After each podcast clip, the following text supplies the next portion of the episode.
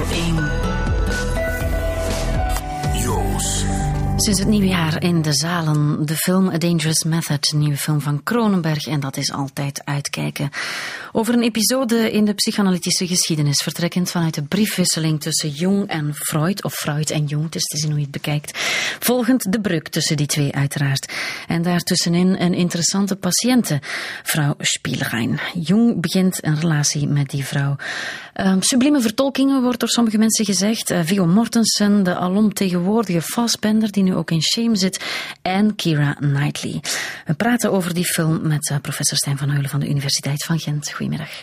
U hebt de film gezien en u kan ons natuurlijk meer over, die, over de achtergrond vertellen waartegen deze film zich afspeelt, want het is gebaseerd op de briefwisseling tussen Freud en Jung en die bestaat ook echt. Absoluut. En ik kan ervan zeggen dat Kronenberg duidelijk zijn huiswerk gemaakt heeft. Mm. Um, de stukken in de film, de dialogen tussen Jung en Freud, uh, maar ook de theoretische discussies, zijn eigenlijk vrij historisch getrouw. Dus hij heeft zijn bronnen geraadplicht en gevolgd nou, in die film. Over welke jaren spreken we? Stond de psychanalyse toen nog in, in de kinderschoenen? Ja, we spreken hier inderdaad over uh, het begin van de 20e eeuw. Um, een moment dat uh, Freud zijn eerste werken eigenlijk geschreven heeft. En een stuk op zoek is naar wie die werken kan verder zetten op het moment dat hij zou stoppen met die arbeid. En hij denkt op een bepaald moment dat Jung zijn opvolger zal zijn, zijn intellectuele erfgenaam zal zijn. En de film is eigenlijk een relatie over ontgoocheling van Freud in, in Jung als uh, therapeut en in Jung als theoreticus. Het zag er intens uit, de relatie tussen die twee. In de film zit zelfs een fragment waarin Freud een foto van, van Jung heeft, die dan ontgoocheld de rug toekeert.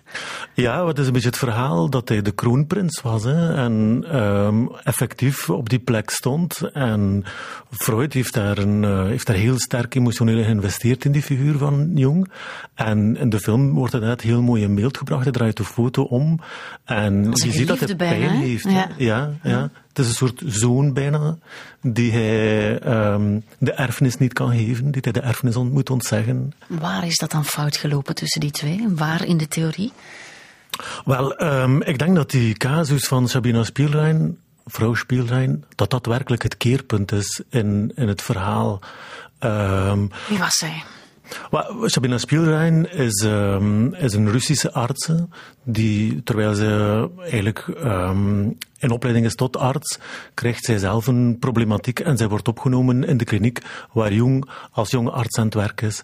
Jung ontmoet haar daar, begint een therapie en tegelijkertijd betrekt hij haar bij zijn onderzoek. Hij doet onderzoek binnen de experimentele psychologie en hij maakt er soort uh, onderzoeksassistenten van. Um, door die therapie gaat het geleidelijk aan beter met Sabina Spielrein. Um, maar tegelijkertijd wordt de relatie tussen die twee ook intenser. En dan start Jung een relatie met Sabina Spielrein, die hij eerst verborgen houdt voor de buitenwereld, maar dat komt dan Freud ter oren. En Freud is daarover furieus, over die relatie. En Jung ligt daarover ten aanzien van Freud. En dan uiteindelijk komt het toch allemaal mm. naar boven. En dat is één punt van breuk, het feit dat Jung effectief een relatie aangaan is met die patiënten. Ja. Um, nu weten wij allemaal in het jaar 2012 dat dat uh, iets is wat je niet doet. Was dat toen ook al zo duidelijk? Well, um, ik denk het wel, dat dat inderdaad ook wel de regel was. Zoiets doe je niet. Maar um, we hadden daar toen duidelijk minder zicht op. Want die methode die Freud ontwikkelde, um, is een gevaarlijke methode. Ah, een dangerous, dangerous method. method. Waarom? Ja. Waarom is dat een gevaarlijke methode? Wel, ik wil zeggen, er zijn er twee lagen van gevaar in die methode. Uh, en de eerste laag is een meer maatschappelijke laag. En dat is ook het punt waarop Jung en Freud theoretisch van elkaar gaan verschillen. Dus er is iets van gevaar in psychoanalyse, omdat hij als doel heeft dat iemand in het reinen komt met zijn eigen verlangens, met haar eigen verlangens. En dat is eigenlijk het doel die Freud voorop stelt. En zijn idee is dat mensen door conflicten in hun leven, maar ook via symptomen, dat daar iets tot uitdrukking komt van wat wil ik eigenlijk. En Freud stelt voorop dat de analyticus al staak heeft om dat een patiënt te helpen dat op te helderen en vervolgens te komen tot bepaalde conclusies voor zijn of haar leven. Dat zit wel mooi in de film, hè? er is echt een soort doorbraak. Ja, uh-huh. dat zit daar inderdaad heel mooi in. Maar wat er ook dan in die film zit, dat, dat is dat spanningsveld, omdat um, zowel Jung als nog een vierde figuur, Otto Groos, um, die ook in beeld komt, dat die eigenlijk proberen de therapie te onderwerpen aan bepaalde doelen. En dus die Otto Groos, die pleit bijvoorbeeld voor de vrije liefde. En Jung, die pleit ervoor dat een therapie eigenlijk moet leiden tot een vorm van aanpassing, waarbij iemand zijn eigen talenten ontwikkelt, maar tegelijkertijd zich beter kan inschrijven in de maatschappij. Dus zij gaan eigenlijk de, de therapie gaan normaliseren, onderwerpen aan een norm. En Freud wil dat niet. Freud heeft, zijn stelling is, het is een therapie en die, dient, die dient geen enkel maatschappelijk doel. En dat is een duidelijke divergentie die we eigenlijk door, doorheen de geschiedenis van de psychotherapie vaak zien terugkeren. Mm. Moet, het, moet de psychotherapie een maatschappelijk doel dienen of niet? En Freud was degene die zei, nee, geen maatschappelijk doel enkel iemand in het reinen laten komen met zijn of haar eigen verlangens. Ja. ja. Ja, En dan heeft de psychanalist uiteraard iets heel onvoorspelbaar. Tot wat leidt dat? Het is maatschappelijk onvoorspelbaar welke conclusies iemand zal nemen. En vandaar dat het een stuk een gevaarlijke methode is. En dat we ook zien dat ideologieën, psychotherapieën vaak ook gaan claimen om een bepaalde inhoudelijke boodschap naar voren te brengen. Het is op nog een andere manier gevaarlijk natuurlijk, want voor Jong uh, loopt het niet meteen heel erg goed af door wat hij, waar hij aan begint. Ja, door de verlangens van die patiënten te exploreren, kan je zeggen dat er een soort uh, doos van Pandora wordt opengedaan. Er komt heel veel boven bij Sabina Spielrein. En het is duidelijk dat Jung dat niet kan hanteren. Er komen bij haar de wens naar een intieme partnerrelatie naar boven, ook seksuele gevoelens komen naar boven. En waar een analyticus eigenlijk als taak heeft om iemand daarbij te begeleiden om daar weg te zoeken en daar een bepaalde plek te geven in hun leven, betrekt Jung dat op zichzelf.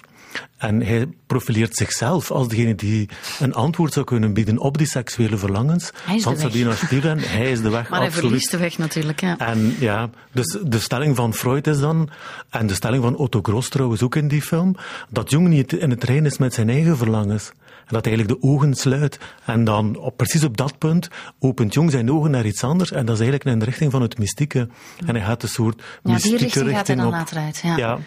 Maar de stelling, van, nee, de stelling van Freud is dus ook dat hij het mystieke opgaat om, en naar, naar buiten begint te kijken, naar de hemel begint te kijken, omdat hij niet durft naar binnen kijken en dat hij daar niet in het trein is met zichzelf. Hoe zit dat met die, met die vrouw Spielrein? Want um, we zitten in de, in de aanloop naar die Oscars. De vertolking van Kira Knightley wordt door sommigen de hemel in geprezen. Door anderen um, wordt gezegd dat dit een zeer stereotype vertolking is. Wat weten we over, over waaraan zij leed toen en hoe dat, hoe dat eruit zag? Want je zou kunnen zeggen, ja, het ziet eruit als een doorsnee zotin, hè, wat ze vertolkt. Ja. Maar ik zeg het oneerbiedig, maar... Het is een vrij uh, getrouwe vertolking van wat we weten over de hysterische aanval. En dus bij, bij eind van de 19e eeuw, begin 20e eeuw, was de hysterische aanval het spectaculaire aanmeldingssymptoom in de psychiatrie. En die zijn beschreven in de literatuur. Er zijn ook foto's genomen daarvan, onder andere in Frankrijk door Charcot. Um, en wat we Kira Knightley zien doen, is eigenlijk vrij getrouw dat beeld brengen. Maar uiteraard is dat een andere vorm van expressie, van lijden, dan dat we vandaag de dag zien. En het mooie daaraan is dat het illustreert hoe psychisch lijden en hoe de vormgeving van psychisch lijden echt wel afhankelijk is van een tijdsgeest. Dat is fascinerend inderdaad. Maar ja, toen, toen hadden we een tijdsgeest waarbij seksuele onderdrukking voorop stond, maar waarbij ook onderdrukking van de vrouw voorop stond. En dan zie je eigenlijk in in het, in het lijden bij de hysterische aanval een soort uitvergroting van een bepaald stereotyp idee over vrouwelijkheid. En ook een lichaam wordt op een bepaalde manier getoond. En dat was toen de manier waarop lijden heel sterk tot uitdrukking kwam. En vandaag zien we dat uiteraard veel, veel minder. We leven in een andere culturele tijd en ja, psychisch lijden drukt zich anders uit. Op die manier wordt het nog op een andere manier een, een kostuumfilm van, van Kronenberg. Hij heeft zich echt goed gedocumenteerd. Absoluut, absoluut. Dus het is, het is eigenlijk wel ook enerzijds atypische Kronenberg, mm. omdat hij ja, echt wel een historische uh, periode gaat oprakelen en dat heel, heel getrouw brengt. Maar anderzijds is het ook wel echte Kronenberg. In de zin van heel mooi camerawerk, vind ik. Maar ook de typische Kronenberg-fascinatie komt tot uitdrukking. En dus onder andere de fascinatie voor de SM. Ja, we kennen hem van Crash daar. onder andere. En zo, ja, ja, Verschijnt daar ook. En dat is dan werkelijk Kronenberg. Hè. Dus uh, uh, de vrouw die een beetje geslaan wordt door de man. Ja, het is zo simpel. Nu zou het kunnen lijken, wanneer, wanneer u het erover heeft, dat het een heel ingewikkelde film is met al die theorieën. Um, is dat ook zo? Kunnen we het niet ook gewoon als een soort uh, liefdesverhaal zien? Het is absoluut ook een liefdesverhaal en het is het gevecht tussen twee, um, tussen twee visies. En dat is uh, iets van alle tijden, hè? de liefde tussen man en vrouw.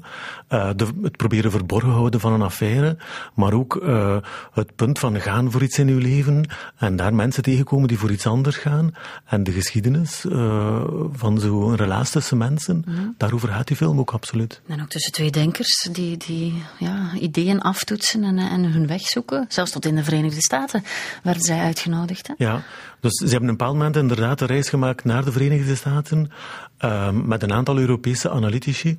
En Jung was daar ook degene die dat heel sterk promoten en die heel sterk wou zijn ideeën verkopen in Amerika. En Freud was daar aarzelend ten aanzien van die richting. Enerzijds was Freud tevreden met de aandacht voor zijn theorie, maar Freud was ook bevreesd dat die theorie zou worden afgezwakt. Um, en hij wou iets van de scherpheid van zijn theorie, van de radicaliteit um, duidelijk in de verf zetten. Vandaar dat hij op die boot ook zegt tegen Jung, we komen de pest brengen in Amerika. Ja. En dus de psychologie is een vorm van pest voor de maatschappij, omdat ze haar onvoorspelbaarheid eigenlijk ingaat tegen een tendens tot beheersing. Ja, dus er zit ook een beetje humor in de film. Wat... Wat van de vertolkingen? Wat, wat, voor een beeld krijgen we van, van Jung en van Freud? Ik vind die, die, die drie hoofdrollen prachtig vertolkt eigenlijk. Um, ja, we zien inderdaad ook een, een, een Freud, vertolkt door Viggo Mortensen, die, die humor heeft, maar die ook een ernst heeft. En ik vind het een heel mooie combinatie. En uh, trouwens, de vertolking van Jung is ook heel prachtig gedaan. Ja, die man wordt echt uh, overladen met, met, met positieve woorden. Die vastbender is overal. Hè. Ja. En dus ook in deze Dangerous Method. U aangeraden, alleen al om historische redenen, maar voor alles wat erbij hoort, door Stijn van Heulen. Dank u wel. Ja, graag gedaan.